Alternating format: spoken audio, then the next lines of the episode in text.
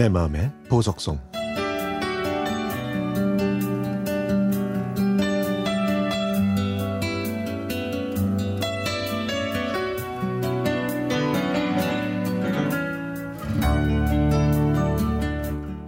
김해 경철 경전철을 타려고 계단을 올라가다 보면 옆에서 여러 가지 채소를 팔고 계신 할머님을 보게 됩니다.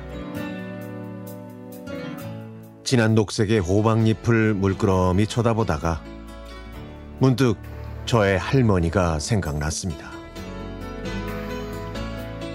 제가 학생이었을 때 엄마가 중풍으로 누워 계셔서 할머니께서 저와 제 동생의 도시락을 싸주셨거든요. 당시에 저와 동생은 고등학생이라 눈이 안 좋은 할머니께서는 점심과 저녁까지 무려 4개의 도시락을 매일 만들어 주셨습니다. 하지만 저는 그 도시락 반찬들을 싫어했죠. 고구마 줄기와 어묵 볶음이 주 메뉴였는데 어묵 볶음은 거의 다 탔고 고구마 줄기는 짜기만 했습니다. 저는 친구들이 이 초라한 반찬을 보는 게 싫어서 자주 굶었고 등교 버스에서 내리면 도시락 반찬을 모두 버렸습니다. 저는 대학을 가고 입대해서도 할머니께서 계속 집안 살림을 하시는 줄 알았는데 제가 여자친구를 데리고 집에 갔을 때 할머니께서는 아예 걷지도 못하셨습니다.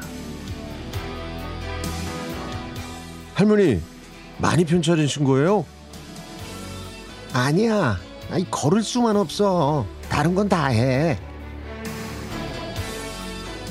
이렇게 말씀하시면서 저희에게 커피를 타주시려고 전기를 올리셨습니다. 그때 할머니께서 손수 타주신 커피가 얼마나 맛있었는지 할머니의 사랑이 전해지는 것 같았습니다. 얘야, 엄마가 아픈데도 기죽지 않고 열심히 공부하고 이렇게 결혼까지 한다니 내가 이제 죽어도 여한이 없어. 장하다 우리 손자. 근데 나 죽기 전에 고향에 한번 가보고 싶은데 운전 좀 해줄 수 있겠니? 아, 집에만 있으니까 답답해. 저는 할머니의 그 말씀을 듣고 무조건 해드리겠다고 했습니다. 휴가를 낸 다음 친구한테 차를 빌려서 할머니를 모시고 2박 3일로 할머니 고향에 다녀오는 여행을 계획하겠다고 말씀드렸죠. 그랬더니 할머니께서 차 타고 드라이브 하는 게 소원이라고 하시더군요. 얼마나 오랫동안 바깥 나들이를 못하셨으면 저를 보시자마자 이런 말씀을 하셨는지 마음이 아팠습니다. 저는 곧바로 할머니를 모시고 갈 여행을 추진했지만 2주 후에 할머니께서 주무시다가 편히 눈을 감으시고 말하셨습니다. 그날 여행 얘기를 나눈 것이 할머니와의 마지막이었죠.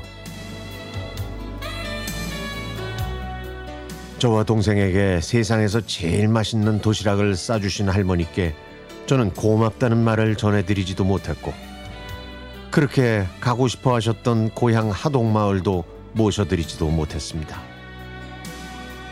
그때 그냥 택시를 타고서라도 할머니의 소원을 들어드렸어야 했는데 그게 할머니의 소박한 마지막 소원이었는데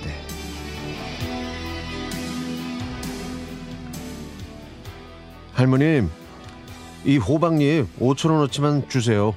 저녁에 쌈 싸먹게요. 제가 채소를 파시는 할머님을 그냥 지나칠 수 없는 이유는 저희 할머니께 아직도 죄송하기 때문입니다. 할머니가 힘들게 싸주셨던 그 도시락이 사랑이었다는 걸 그땐 왜 몰랐을까요? 보고 싶은 할머니께서 싸주신 그 도시락, 그 도시락, 단 한 번만이라도. 다시 먹어보고 싶습니다.